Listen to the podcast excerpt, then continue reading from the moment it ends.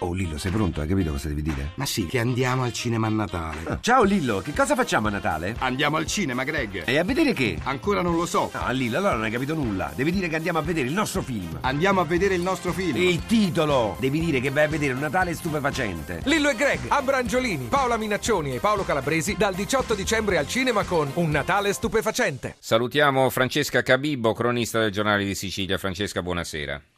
Buonasera, buonasera a tutti voi. Ecco, i giornali eh, non parlano più molto della vicenda di Loris che si direbbe conclusa con eh, l'arresto della madre. E in realtà c'è stata una conferenza stampa da parte del eh, procuratore capo di ehm, Ragusa, Carmelo Petralia, che eh, ha aggiunto qualcosa di importante, cioè che non solo l'inchiesta continua, ma che eh, si aprono anche ulteriori scenari. Ne avevamo parlato anche con te sul fatto che potesse esserci stato un complice della madre e sembra che si stia indagando anche in questa direzione.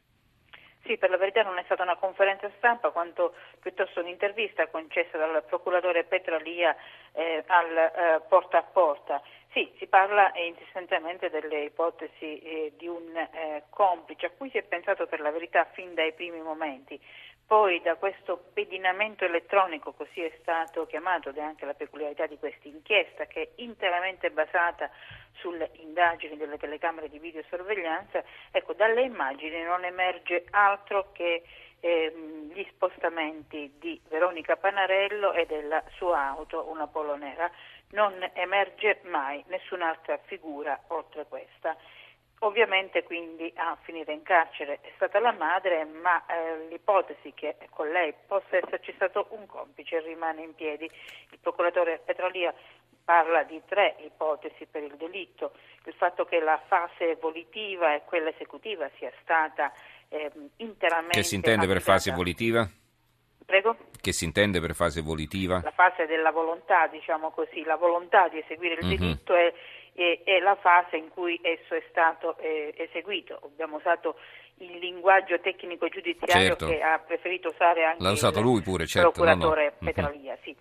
E quindi l'ipotesi che abbia fatto tutto lei, volerlo e farlo, diciamo così in, Mhm. in- in soldoni, e ehm, il fatto che eh, l'abbia voluto ed eseguito e che eh, vi sia stato un complice ehm, nella fase di occultamento del cadavere, questa è la seconda ipotesi, e la terza infine è che ehm, tutta eh, l'esecuzione eh, e anche la fase di occultamento del cadavere sia avvenuto in complicità con un'altra persona. Ovviamente è tutto da dimostrare perché eh, di questa persona non c'è finora traccia o almeno non è emerso nulla dalle indagini. Sappiamo che ci sono ancora dei dati che- di cui non siamo a conoscenza. Si è parlato del misterioso traffico dati sul palmare di Veronica Panarello, anche se appare un'ipotesi alquanto debole il fatto che per un periodo abbastanza lungo ed inusuale, di circa mezz'ora o poco meno, Veronica Panarello possa aver avuto il palmare collegato ad internet. Penso che accade a tanti.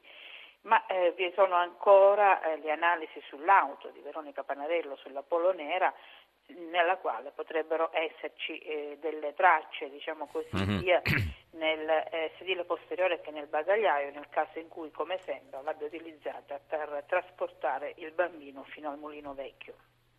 Bene, allora grazie a Francesca Cabibbo, cronista del giornale di Sicilia, per questi aggiornamenti. Grazie e buonanotte Francesca. Grazie, buonanotte a voi.